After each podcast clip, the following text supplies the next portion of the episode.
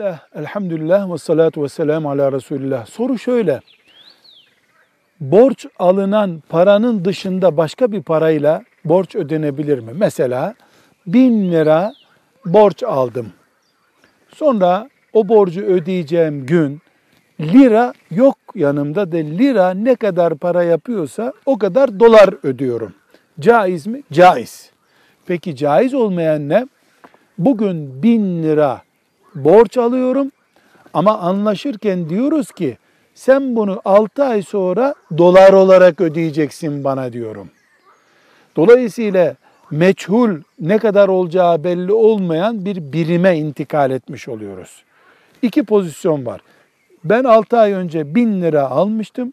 Bugün lira yok yanımda. Lira kaç para yapıyor? dört yüz dolar. dört yüz dolar veriyorum. Bu caiz. Ama bugün ben bin lira alıyorum. altı ay sonra dolar olarak ödemek üzere anlaşıyoruz. Bu değişiklik caiz değil. Elhamdülillahi Rabbil Alemin.